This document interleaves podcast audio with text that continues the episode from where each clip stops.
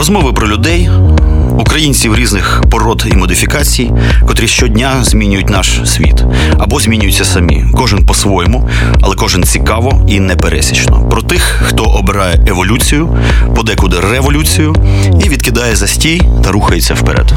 Еволюція або смерть з Іваном Самисюком. Щосереди о 21-й. Слухайте в ефірі Радіо Земля та в подкастах на сайті OFR.FM. Old Fashioned Radio. Добрий вечір, дорогі радіослухачі. І знову в ефірі Old Fashioned Radio, шоу Еволюція або смерть. Іван Семисюк біля мікрофона. І ми продовжуємо нашу, е, скажімо так, таку краєзнавську культурологічну сесію з паном Ростиславом Мартинюком. Е, умовно, ми назвемо його культур-антропологом. Ясне діло, що любителем. Любитель. От. Так що у нас сьогодні така любительська бесіда. Ми е, минулий раз торкнулися такого широкого явища, як русський чоловік, трошечки буквально поговорили про діла наші скорбні внутрішньоукраїнські і вийшли на тему українських ідентичностей. Насправді це вкрай важлива тема, тому що для того, щоб зрозуміти себе, хто ми, що ми, по чому і куди нас мастить, бажано розібратися взагалі, хто ми такі. І розбиратися треба е, і в просторі, і в часі. І Сьогодні ми, я думаю, торкнемося е, історичних ідентичностей, в тому числі стійких котрі існують і досі, і таких, що котрі були ще нещодавно, і якісь відбитки, відлуння від них долітає до нас. Отже, вітаю вас. Доброго дня. Дивіться, українці народ великий, тому ми всі ясно діло різні і. Е, навіть не можу сказати, що існує якийсь сталий, один єдиний там антропологічний тип українці. 40 ну, мільйонів населення. І це дуже добре, е, що ми всі різні. Однак у нас і різні ідентичності. І я от цікаво іноді думаю, чи існують в Україні всередині українців конкуруючі між собою ідентичності. Наприклад, ми ж знаємо. Що найбільш опукла, найбільш пізнавана ідентичність українська, ну це, наприклад, галичани, вона найбільш стійка. А чи є, наприклад, якісь конкуренти у цих ребят прикольних під назвою Галичани? Куди ділася, скажімо, така стійка е, колись е, самоідентифікація, ідентичність як е, козаки?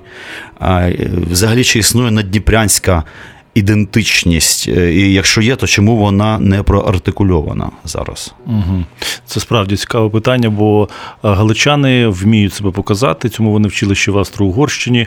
І ну а з іншого боку, можна е, говорити прямо, що це все-таки королівська традиція руського воєводства, воно було інтегровано в європейський, умовно кажучи, такий кондовий європейський світ без домішок з 14 століття. І в принципі той кордон, який ще поляки в міжвоєнний час називали Сокальським, тобто, от е, їдеш зі Львова до Сокаля, то є Галичина, і то є, умовно кажучи, територія від Сокаля до якогось умовного там Бремена, вона плюс-мінус однакова. А вже перетинаєш Сокальський кордон, і ти потрапляєш все-таки на Волинь.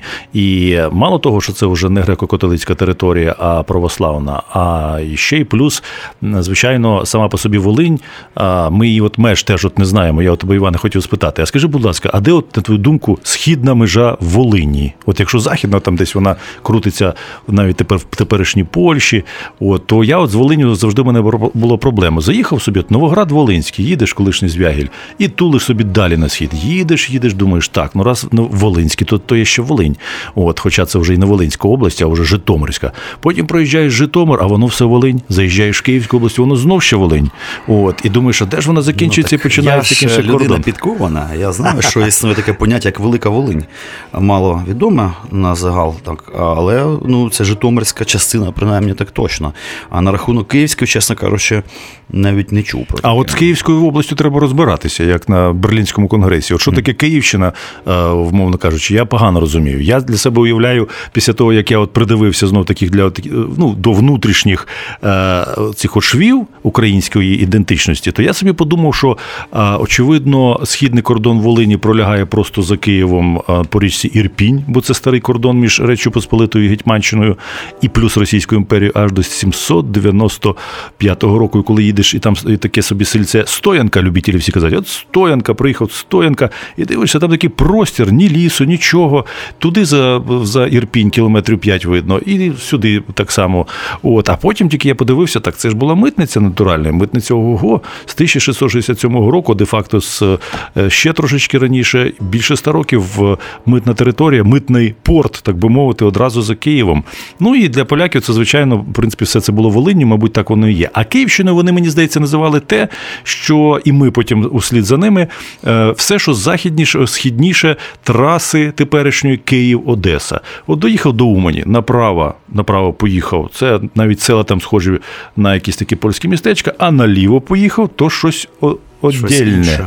Я от подумав про цей феномен сучасної Київщини. Ясно, що це якби дуже штучне таке утворення. Абсолютно. Я дивився етнографічну мапу Київщини нещодавно, ну, внутрішньоукраїнську етнографічну. Там, значить, маленький шматочок е, значить, східного Поділля залазить ага, є на таке. Київщину. Ясна річ, що Тетіїві, там Полісся десь. залазить аж до самого Києва. Ага. Потім є лівобережжя, є оце правобережжя. І і це просто ну, така мозаїка, ну, такий просто, ну сказати, алюпуватий піджачок, от в вигляді такої теперішньої навіть Київської області. Бо е, і справді далі, якщо говорити про адміністративні межі теперішні, що таке Черкащина? Умань, це в принципі, от є такі п'ять міст польських е, в, е, в як кажуть, у нас.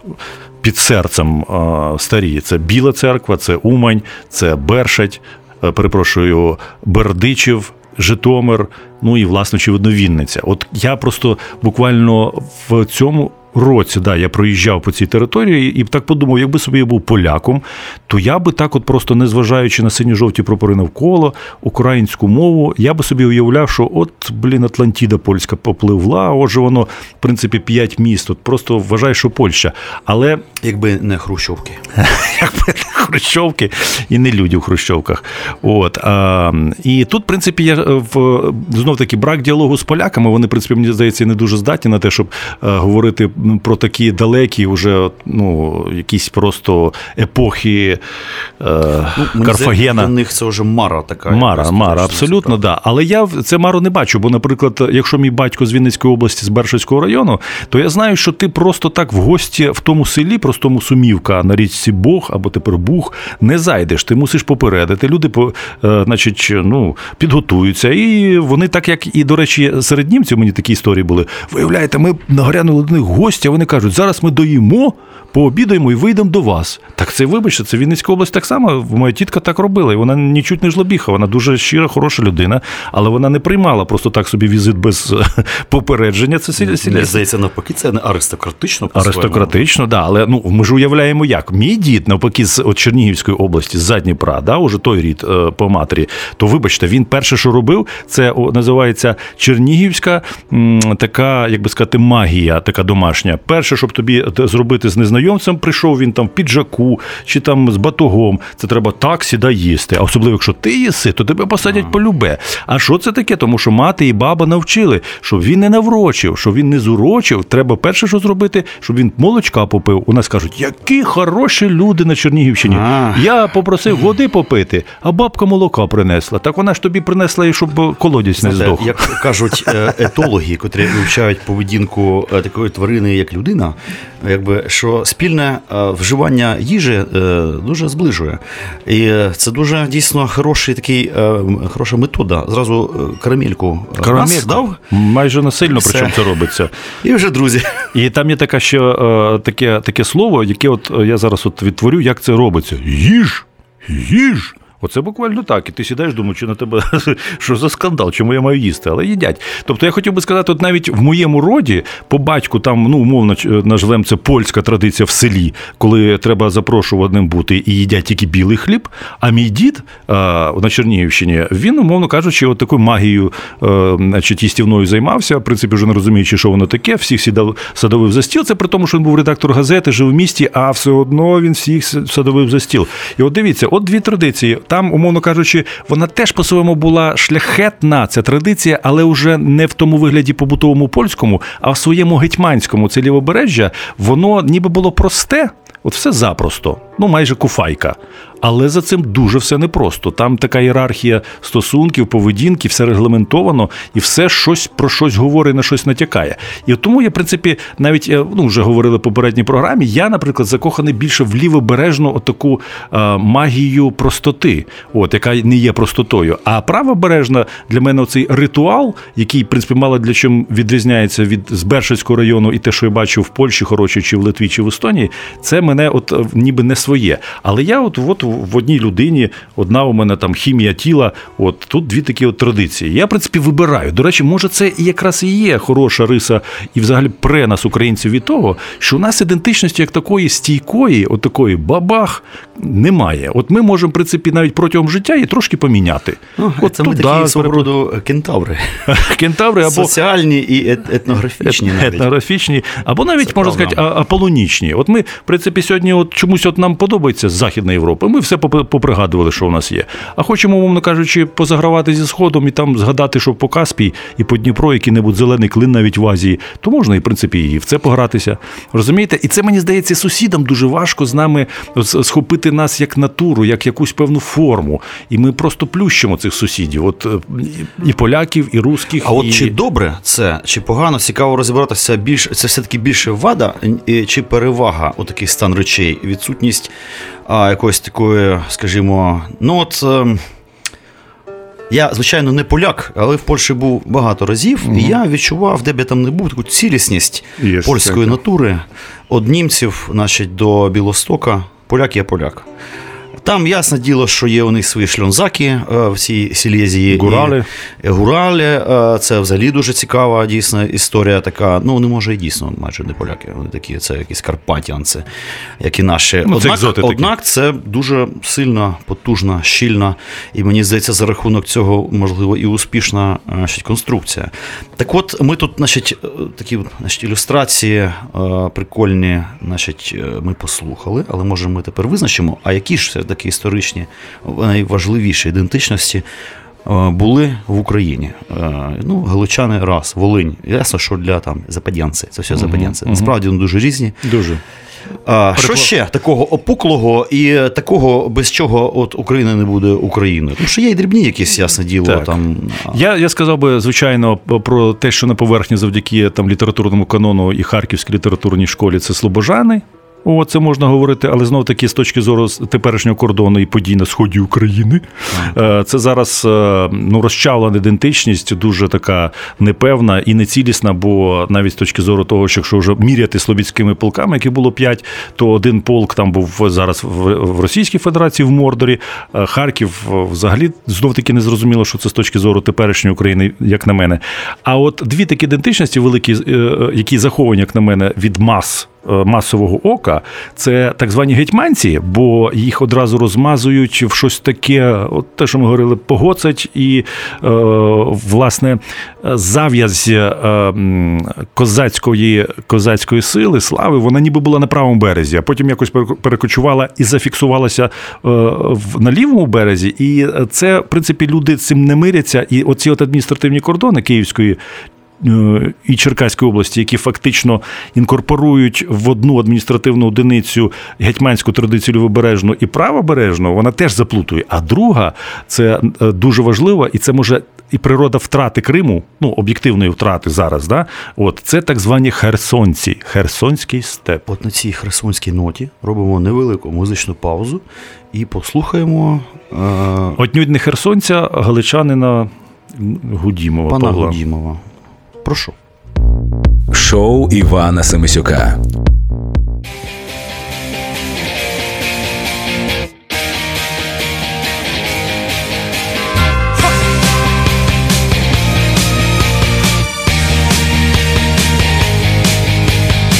Ти знаєш точно, як я живу, де тримаю я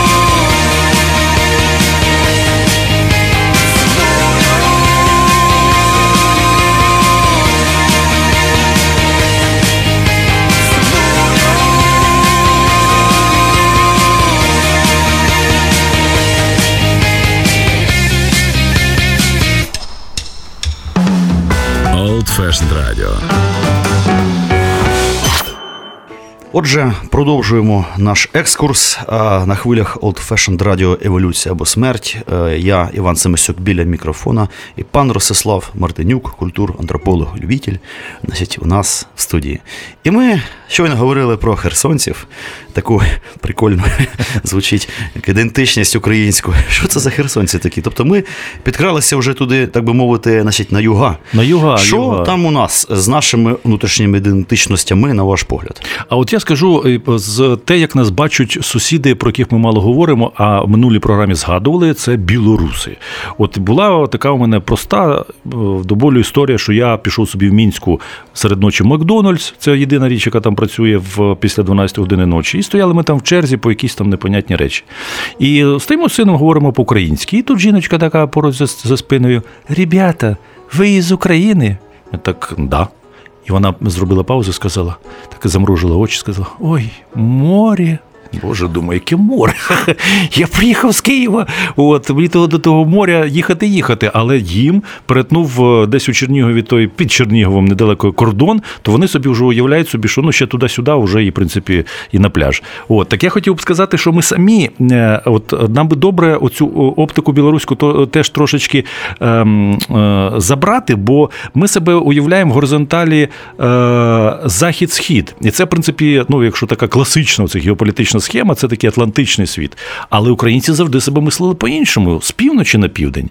І, умовно кажучи, сама ота Гетьманщина, про яку я казав, від Стародуба до Полтави, вона вибудовувала свою картину світу з півночі, як тече Дніпро, на південь. І Дніпро, він же ж, умовно кажучи, це ж не палка, якась, яку кинули посеред України, а це вісь, це в принципі джерело, яке, от, в принципі, ну, уяву створює українців самих про себе, і те, що ми е, йдемо на південь на море.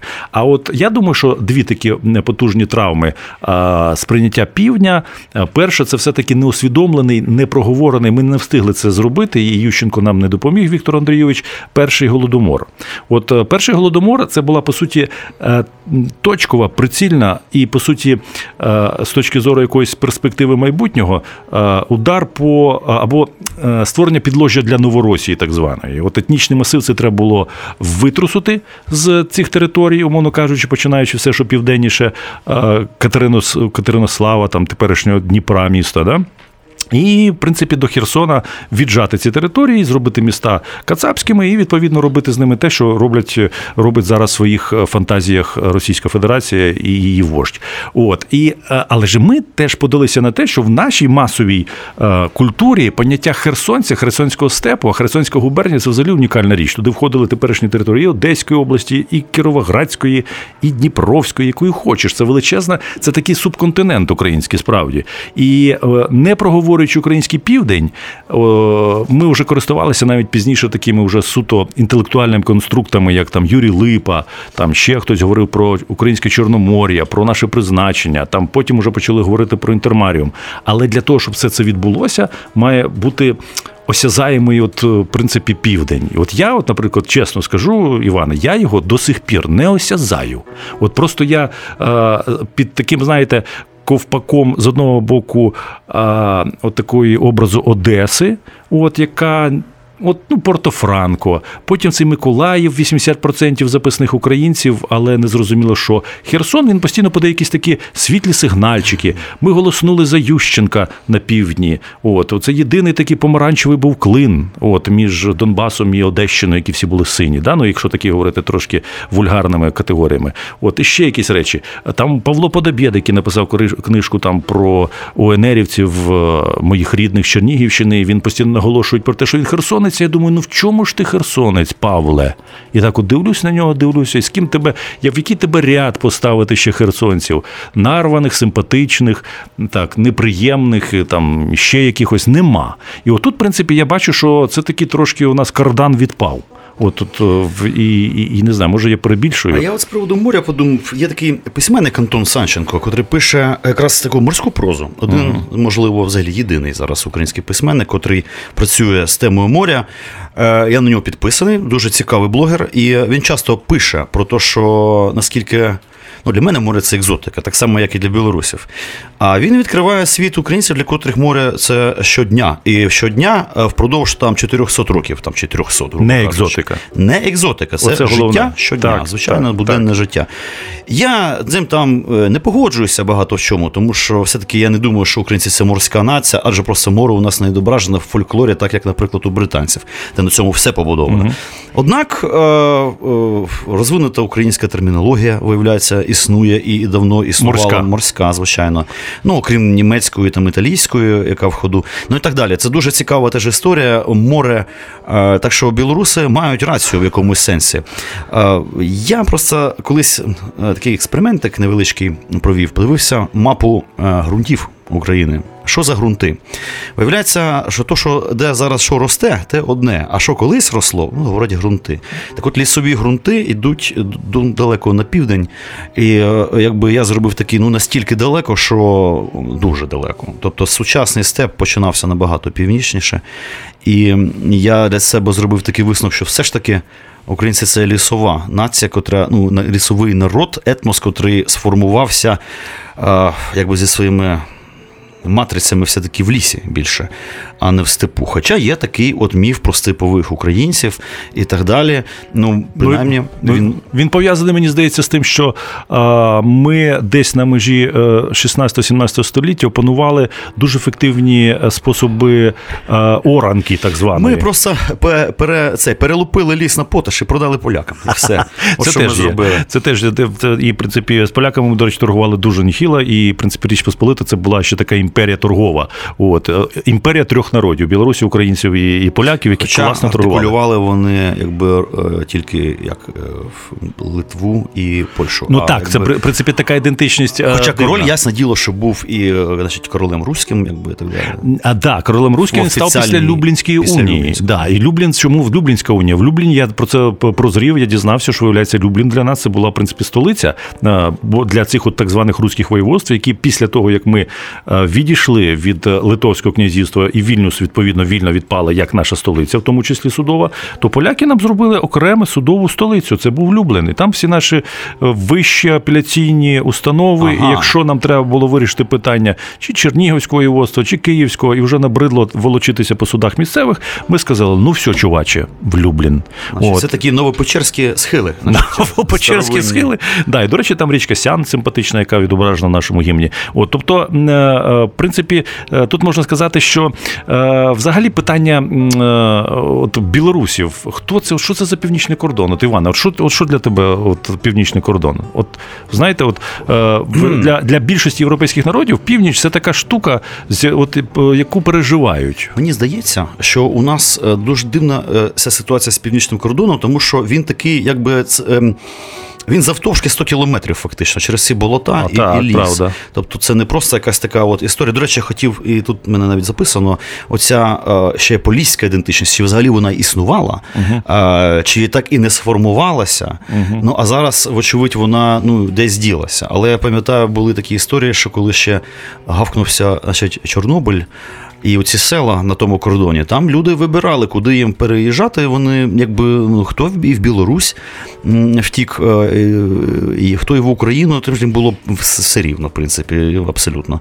Е, Вони такі на межі, е, і мова на межі теж така цікава.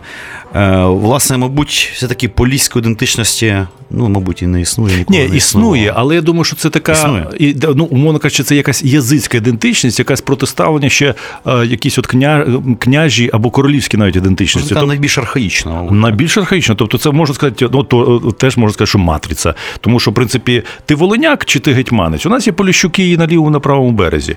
І, в принципі, е, в, знаєте, для мене Полісся це насправді можна навіть так сказати. Це лінія а, торфу. От де є торф. Глибиною більше двох метрів. Оце Полісся. Оце, в принципі, починаючи десь від е, е, умовного холма і закінчуючи теперішніми там місцями в районі е, частин окупованого Стародубського полку, тепер Брянській області, і відповідно Новгород-Сіверський, там Семенівка, Городище, північ Чернігівської області. Вони самі, коли я спілкувався з поліщуками, вони, в принципі, між собою шушу-мушу і завжди таку трошки дистанцію тримають. Їм це допомагає оця от дивна говірка. І вона чітко збереглася в чотирьох районах Чернігівської області, і вони там так дзекають і акають, не ну, не наголошені о, вони е, говорять як москалі, вони акають. І в той же час така стійка ідентичність на межі цих трьох кордонів Ерефія, е, Білорусі, Україна, і разом з тим вони себе так чухають непогано. І е, я причому вони досить таки на південь спускаються. От і навіть і Мена, і все до Десни, вони, в принципі, там чути ці всі речі. Та навіть і за Десною, моє село Голінка, там Бахмацького району теперішнього, то воно ж було е, спочатку Голонка, як в, в, в поліська вимова, потім Голунка, потім Голюнка, потім Голінка. От, як, до речі, Конотоп, який був до 34-го року Конотіп.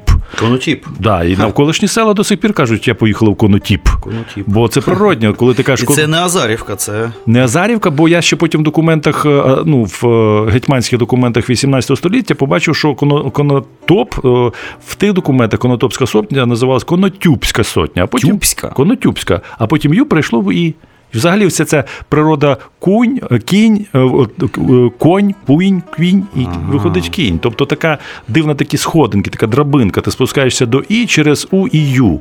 От. І в принципі поліщуцькі впливи вони дуже їх чути далеко на південь, але мені здається, що от поліщукам колись ну, обставини казали: так, от друзі мої, ми розуміємо, що ви тут лісові люди, там якась там дивна у вас ще до, до княжі, княгині Ольга історія своя, але от ви волиняки, значить будете волиняками, або от ви там гетьманці, або там малоросіяни в в 19 столітті. Визначайтеся. І знов таки тут е, ми говоримо про те, що може бути Україну уявити як певну таку грибницю ем, ідентичностей, от е, про які от говорив, наприклад, Костянтин Тищенко, професор Київського університету, відносно басків. От він каже: от розумієш, баски, от баскська мова, він єдиний знавець баскської мови в Києві. Він сказав, у них десь ну до 40 діалектів. Якщо захотіти, то ну десяточок тих діалектів перетворюються дуже легко е, в літературні мови, бо запаси словникові ну просто феноменальні. От він каже, що принципі баскські всякі такі риси баскської мови вони спостерігаються практично по всій Європі. Тобто, це була, ну мовно кажучи, якась така спільнота, яка впливала на багатьох, а потім зіщулилась от в такий спосіб. І в принципі, дехто говорить про те, що Подніпров'я і Полісся це умовно кажучи, така типу, от е, слов'янські баски. Тобто, от вони от.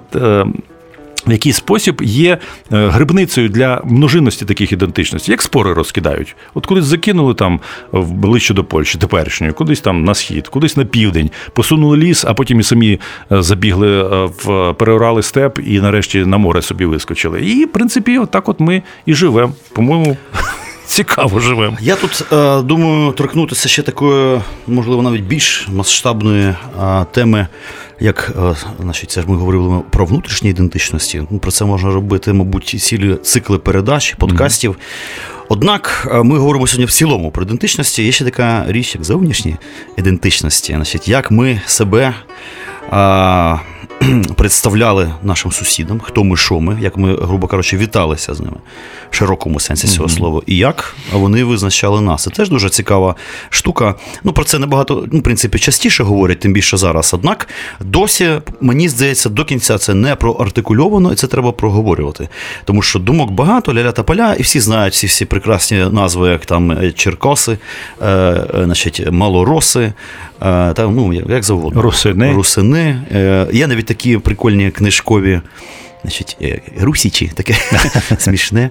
Ну, це кабінетний російський при тому термін. Менше з тим, і теж у багатьох головах сидить, що це ми ж справжні русічі, а не які тут там ці Ну, значить, так, так, московити. Тобто дуже така каша за великим рахунком. І знову ж таки, е, ця ідентичність українська, достатньо свіжа, ну, відносно мається на увазі ну, новий час, уже бароко, епоха бароко. Але знову такі е, ідентичності, в- от, якийсь бренд національний, він визначався все-таки школою. Але пардон, от не було українських шкіл державної адміністрації, в який спосіб можна було поширити єдиний етнонім, він поширився. Так що тепер, умовно кажучи, е, там від Словаччини до, до Луганська е, все це називається одним словом. До. Ванкувера, я б сказав. До Ванкувера і, І Камберри. і Канберри. Давайте зробимо маленьку музичну паузу і послухаємо.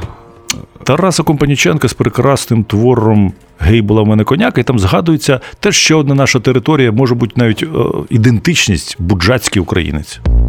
Шоу Івана Семисюка.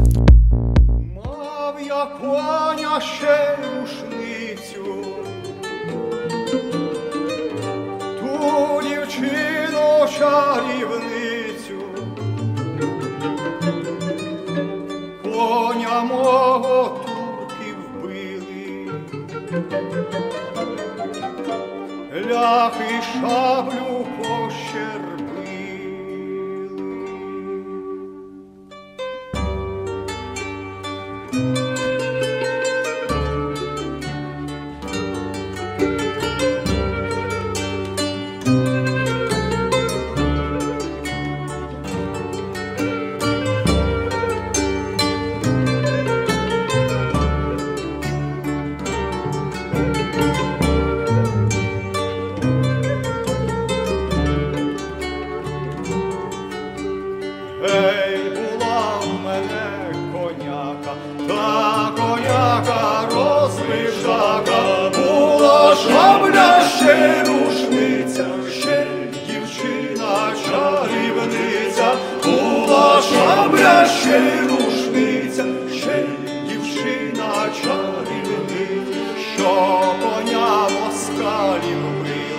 Вбили, ляхи шаблю пощербили, і рушниця поламалась,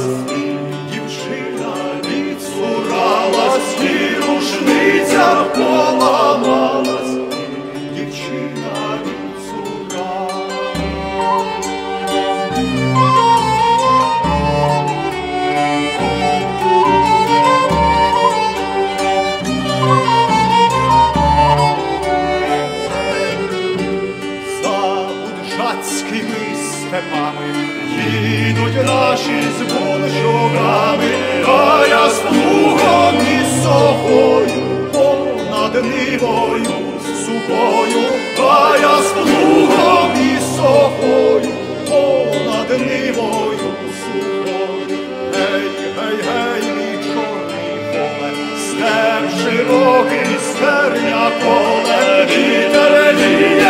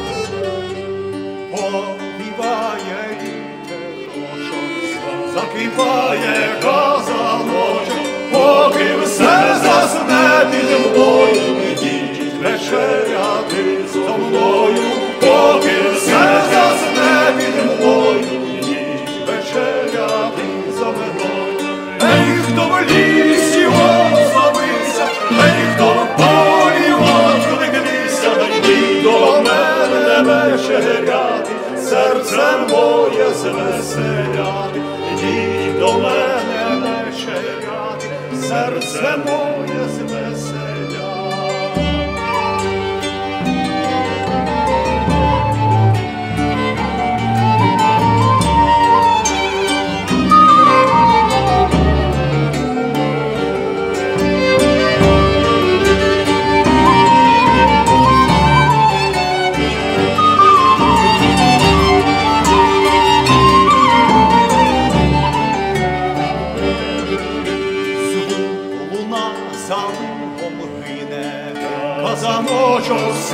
Deus.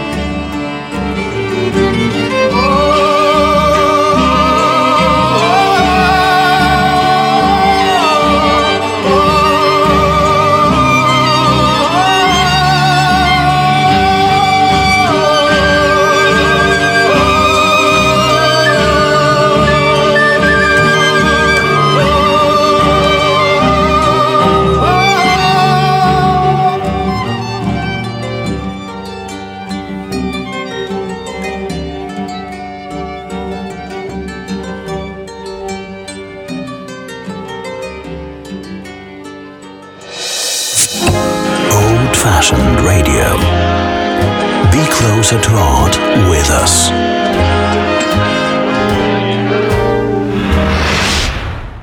Отже, продовжуємо нашу культур-антропологічну любительську сесію е, з паном Ростиславом Мартинюком в ефірі Old Fashioned Радіо Еволюція або смерть. Іван Семисюк біля мікрофона. І ми торкнулися нових сучасних українських ідентичностей.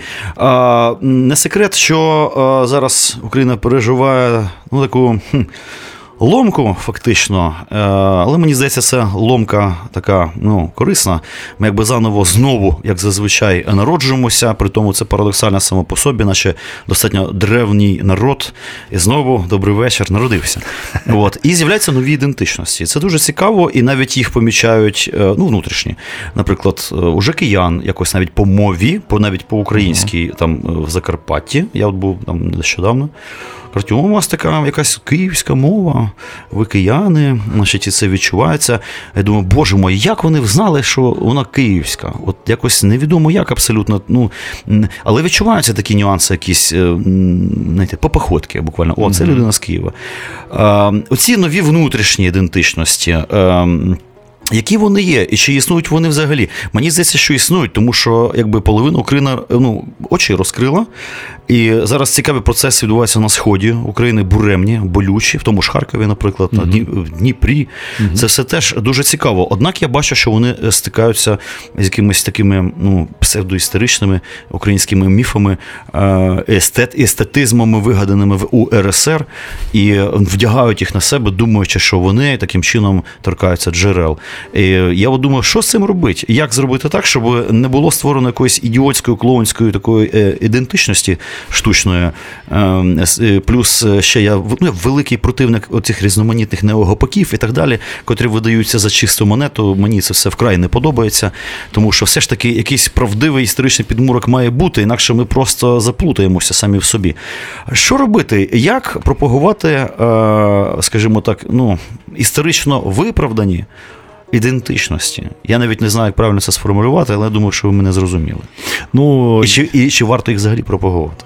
Ні, вони пропагуються автоматично. Тут є, ну, мовно кажучи, такий е, загальне таке рядно, може, воно мокре, але середньої школи. От, як би там не було, але е, держава України вибудувала оцю, оцього монстра, оцю загальну середню освіту, яка більш-менш гомогенна від е, там знов таки тих мукачевих і неокупованих територій Луганщини. І, в принципі, діткам там впарюють е, приблизно одне й те саме. На заході це не подобається, тому що там багато Совєтщини. От, а на сході десь не подобається, а скоріше в містах, таких як Харків, що там забагато бандєрівщини. От. Що ж робити? Що, що, що робити? От. Міксом. Мікс, в принципі, як на мене, точка от сходження певна, от така, от, ну, уявна. Для мене я відкрив для себе останні там 2-3 роки місто Дніпро, яке було недавно Дніпропетровськом. Класно просували тему про те, що мало це стати Січеславом. От, але, в принципі, зійшлися в тому, що легше відкинути просто пару складів і сказати, що ми дніпряни. Ну, Це прагматично. Прагматично, да. І в принципі можна рухатися далі. До речі, сама от цикл перейменування міст, він теж робота з ідентичністю і досить таки цікава робота. Але от щодо Дніпра, так от е, з Дніпром, ну, по-перше, е, місто, яке справді на стику, е, ну це такий, е, кажуть, що от столицю можна було навіть географічно таку робити в Дніпрі, і в конструкція самої оцієї території України вона була б нібито стійкішою. Але, звичайно, ми не так міркуємо. А міркуємо в той спосіб, що, по-перше, Дніпро для мене відкрилося як місто абсолютно лояльне і лояльніше до української мови в парадоксальний спосіб, е, ніж в Києві. Тобто для мене в Києві є все-таки невидимі фронти і досить таки злючі, мовні. Їх можна ігнорувати, робити вигляд, що їх немає. Але я, в принципі, бачу це в різних середовищах, і в шкільних, і в бізнесових, і в якихось там е, субпрофесії, там такі цікаві, де змагаються ці мовні е, ідентичності і компетенції. А в Дніпрі от є якась така загальна готовність лягти під е, хороший український такий е, наратив. Такий от давайте всі будемо українцями. І, в принципі, події 2014 року, коли вони так нормально зосередилися після донецьких подій, і там же їх хитали е, в березні 2014 року навіть раніше, ніж Дніпро, ніж Донецьк. І там всередини, е, в, в- ну, наприклад, там сильна юдейська громада. Вона, наскільки я розібрався, до певної міри навіть конфліктує з ізраїльським світом, бо вона взяла орієнтир на те, що вона буде жити тільки тут, без всяких імміграцій на родину, і буде інтегруватися, навіть воювати з Україну. І коли заходиш в юдейський музей в Дніпрі, то ти бачиш, що там ціла експозиція про воювавших е, євреїв на сході. І це реально так е, ну, надихає. Плюс. Е, Все-таки Дніпро е, місто, яке напакувалося в совєтський час е, людьми з села. Причому це я говорю з повагою. Але проблема, чому, от, якщо ми говоримо про якийсь брак візії чіткішої української ідентичності, зараз я бачу, що село загалом воно ніхрена не вірить в Україну. Ну, 25 років пройшло. Всі люди сільські знають, що таке Україна. Вони чітко тобі скажуть, що от там така, а чого ти його Кацапом назвав? Він же ж Андрійчук. Ну так він же ж базарить по-кацапськи. Тобто у них дуже чітка така е, е, візія: от хто є свій, хто не свій, і в принципі сильна традиційна культура, яка не є етнографічною, а насправді вона торкається ще і реч посполитівських і гетьманських традицій є шляхетною в своїй природі, просто вона так не артикульована. Так, от це село, воно ще зашугано і ні, ні не вірить в те, що це Україна. Воно каже, що це така гра, це такий спектаклік, і тому воно не подає сигнал оцим своїм отприскам, які виплескуються в місто, для того, щоб вони працювали в цьому наративі. Тобто воно їм ніби дає інші сигнали. Ти приглядайся, ці можуть ще повернутися. А тому, в принципі, досвід мімікрії, досвід такого собі Здравствуйте, мене зовут Саша Андрієнка, я можу працювати теж от і так і сяк, він залишається.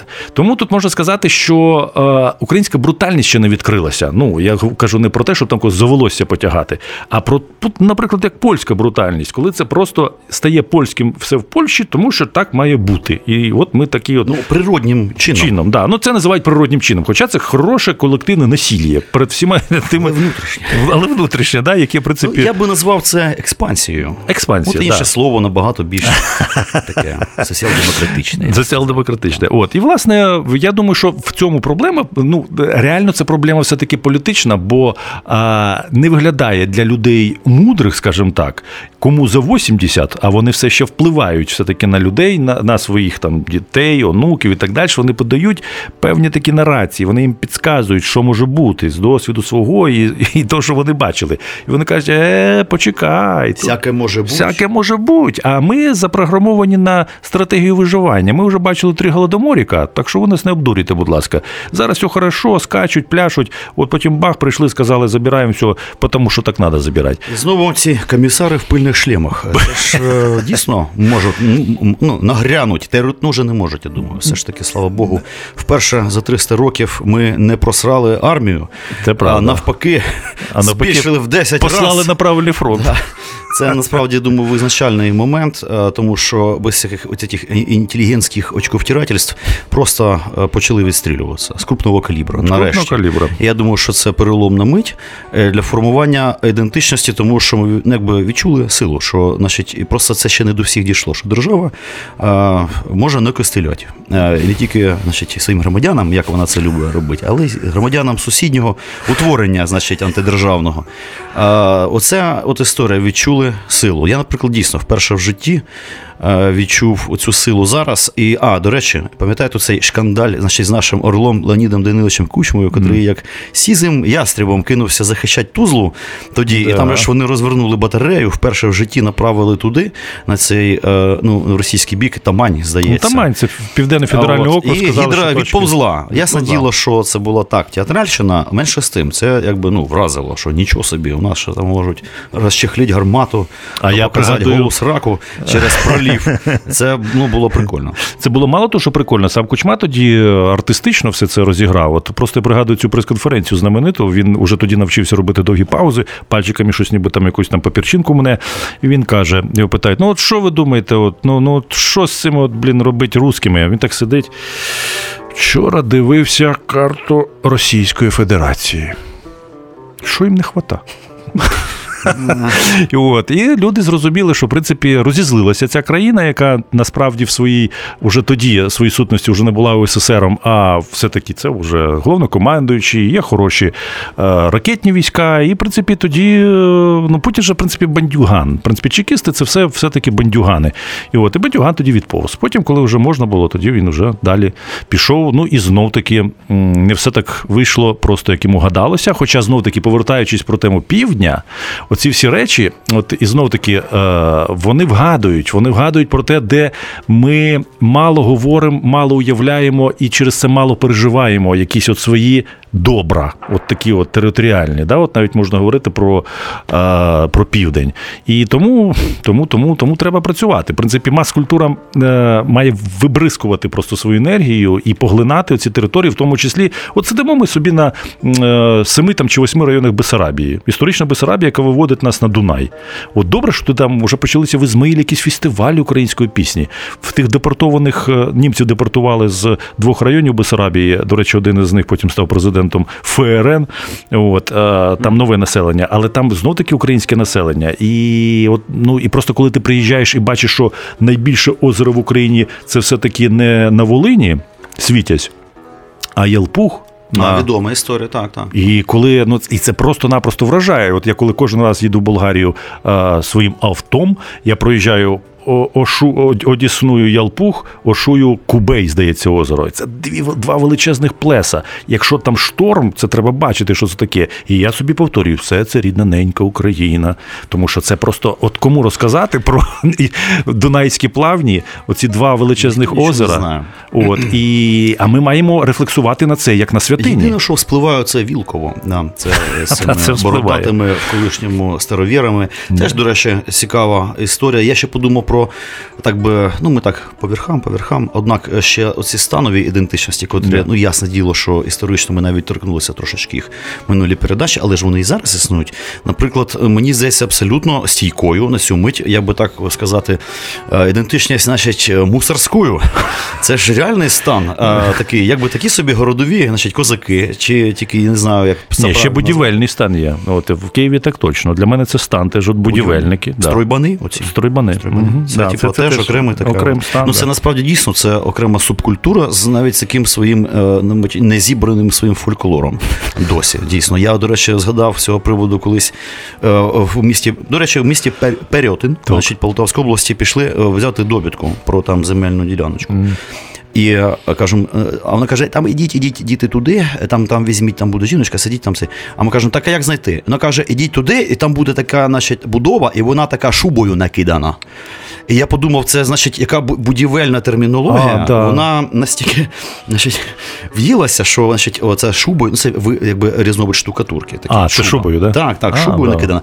І не просто, що вона в шубі або накидана. Тобто тут проартикульовано, що цю шубу ще й накидують, а потім, ну, тобто так, це це цікаво. Тобто така, це да. дійсно оце ще будівельний стройбанський такий стан дійсно він існує зі своєю якоюсь такою мовою специфічною, фактично таким фольклорчиком. Ну так, і теж ж у них свої. Тобто ці- у нас мусора,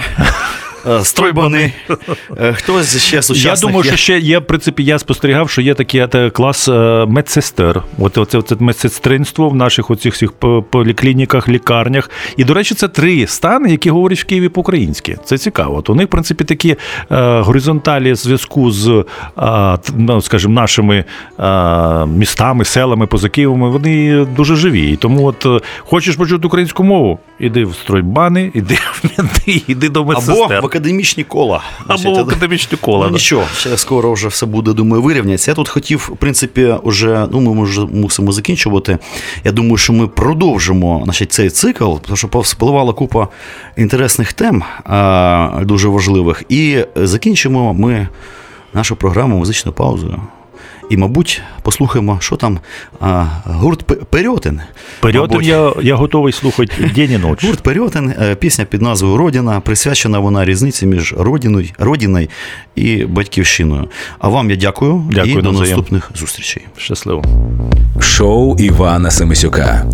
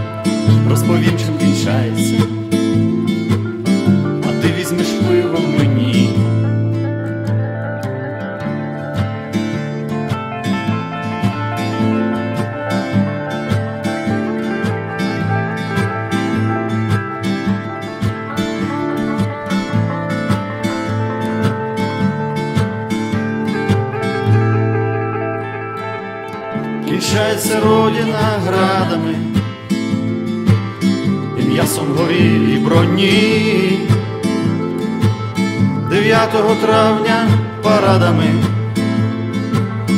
колонами кацапні. кінчається родина боляче, мов марево в окопному сні, де серце солдата палаюче, холоне у чорній землі.